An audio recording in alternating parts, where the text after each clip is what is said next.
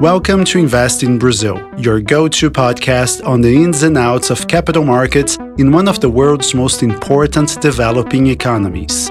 My name is Gustavo Ribeiro. I am the editor in chief and founder of the Brazilian Report, and today I have stepped into AMEC CEO Fabio Coelho's shoes for a very special occasion. This is the first episode of the new season of Invest in Brazil, following the 15th anniversary of the Brazilian Association of Capital Market Investors, AMEC. But never fear, Fabio will be joining us later as our special guest to talk more about AMEC's past, present, and future. Stay tuned.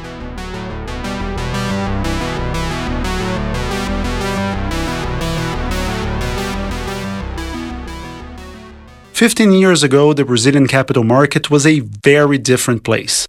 The Novo Mercado listing segment was in its early days, the number of investors was just a fraction of what we have today, and any talk of environmental, social, and governance principles was not even on the radar. Power imbalances were also common in the fund management industry. Back then, the main associations largely represented big banks leaving independent institutional investors feeling that they had no voice of their own. But that's when a group of pioneers decided to turn the tide by creating AMEC. The idea was to set up a truly independent association that would denounce abuses of power, but also promote spaces for debate and advocate alongside regulators by providing them with technical data for important discussions.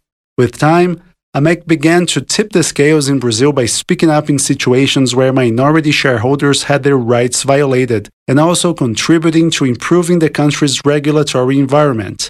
AMEC played a significant self regulatory role in 2016 when it launched the AMEC Code of Stewardship, one of the first in the world to offer guidelines for institutional investors to engage with their investees. That effort paid off and was soon recognized by the market with banks foreign institutional investors, and even pension funds becoming AMEC associates and signatories of the code, which has now evolved into the Brazilian Code of Stewardship. But those were the past 15 years. Today, we're here to cherish this legacy, but most importantly, to take a look ahead of what to expect for the next 15 years. So, without further ado, let's talk to Fabio Coelho, AMEC's CEO, and hear more about it. Welcome to Invest in Brazil, Fabio. Thank you for stepping in today, Gustavo. It's really a pleasure to be back and today as a guest. Thank you. It's my pleasure to be here too. So, Fabio, 15 years is a lot of history. What have been the most important moments so far for AMEC? It is impossible to single out just one moment because for me, what makes really the difference in the long run is the consistent work we have done throughout the years. And the fact we have always uh, remained independent is something that we have to highlight as well. Now, if I had to choose some uh, special moments, I would say that my predecessors' work to call for change at Petrobras, it was even before operational Operation Car, car Wash, it was something key for improving the company's practice and the market as a whole. And more recently, I think that being vocal in cases like the related party transactions between Gol and Smiles and also Linx this to an acquisition really paid off and led to change for the future, generally in, in similar cases. That is the most important in my perspective.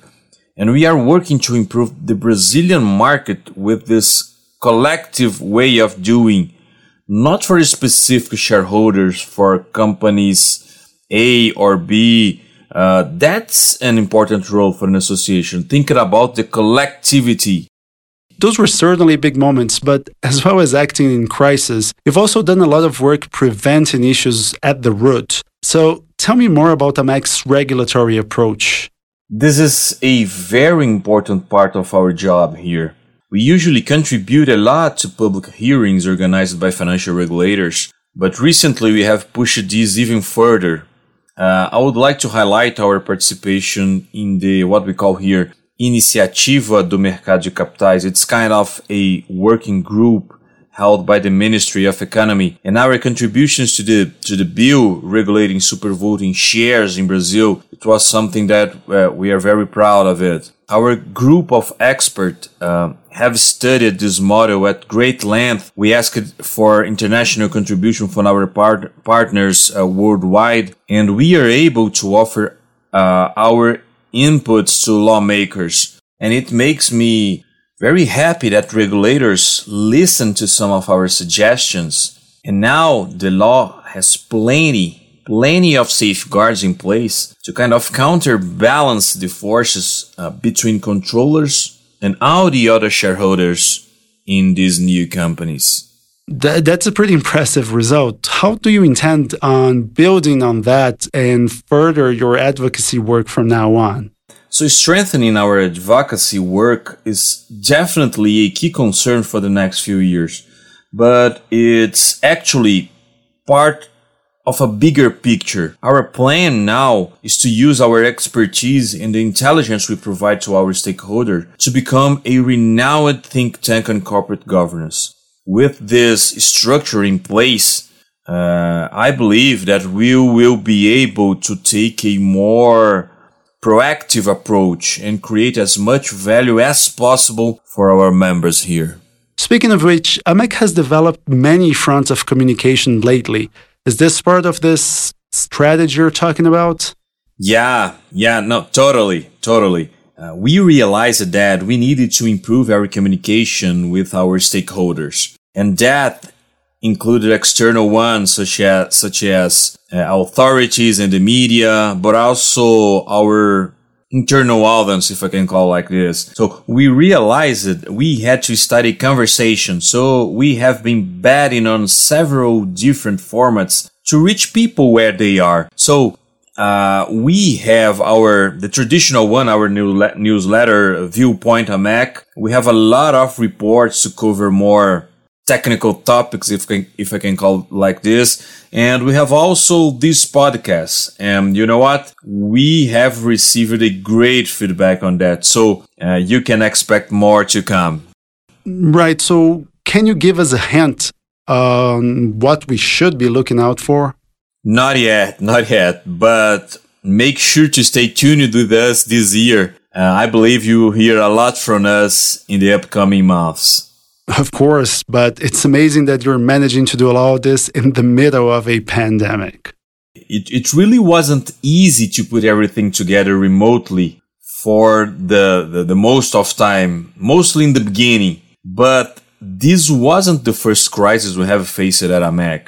Throughout our history, we have braved the, for example, the 2008 financial crisis, uh, the recession, the great recession we had here in Brazil in 2015 and 16, and, and, and many others. I mean, the pandemic wasn't like anything, of course, we have uh, we had experience, but once we did, we were able to carry out some very meaningful projects here. We see more and more investors joining the case discussions that put in play here here at AMEC, and even engagement meetings with listed companies that usually uh, we like to kind of use this kind of meetings to foster the stewardship culture in Brazil that we believe uh, there's there's more space for development. Uh, but of, but at the end of the day, we believe that promoting corporate governance within the ESG agenda will be crucial for the future change in the Brazilian market. I heard you had plans to boost your foothold in ESG too. Can you tell us more about that? Yeah, and we have actually got some news on that front as well. Recently, we have done some important partnerships with service providers and consulting companies regarding the ESG agenda. And this, uh, we believe, will pave the way for more ESG reports and discussions from our side. Also, we have launched uh, an ESG forum exclusively for executives and investors. And this was in partnership with the Brazilian Association of Listed Companies, Abrasca, and also the B3 Stock Exchange. And the idea came as we realized we were carrying out our efforts on one end I mean, only on the investor side, while B3 and Abrasca had they, their own initiatives on their sides. But all of this was isolated in our perspective. And ultimately, investors felt like companies did not provide the info they need to adjust their portfolios, uh, as of course, uh, as the premise that information for a strategy of ESG integration is the most important part. But companies were also confused regarding what investors actually needed. And this is very, a very technical debate. And there wasn't much space in other forums uh, in the Brazilian market for those discussions in other ESG related uh, uh, debates. So we decided to create a, a, a safe environment where executives can freely exchange their views, experience, and even doubts and fears about ESG with the investors on their side. I mean, sure sounds like an exciting project. I know it's just getting started, but what's the ultimate goal here?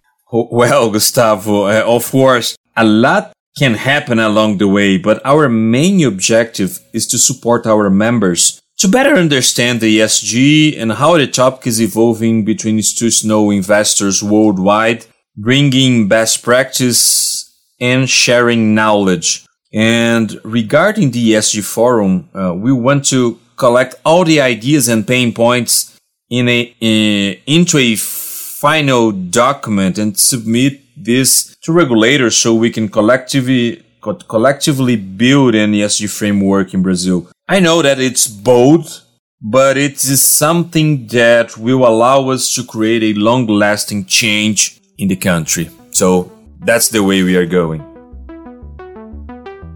We all hope you do. Fabio, thanks so much for sharing all this news with us today. It was my pleasure, Gustavo. I am really excited for what the future holds, and I can't wait to come back here and tell you much more in terms of good news. Thank you.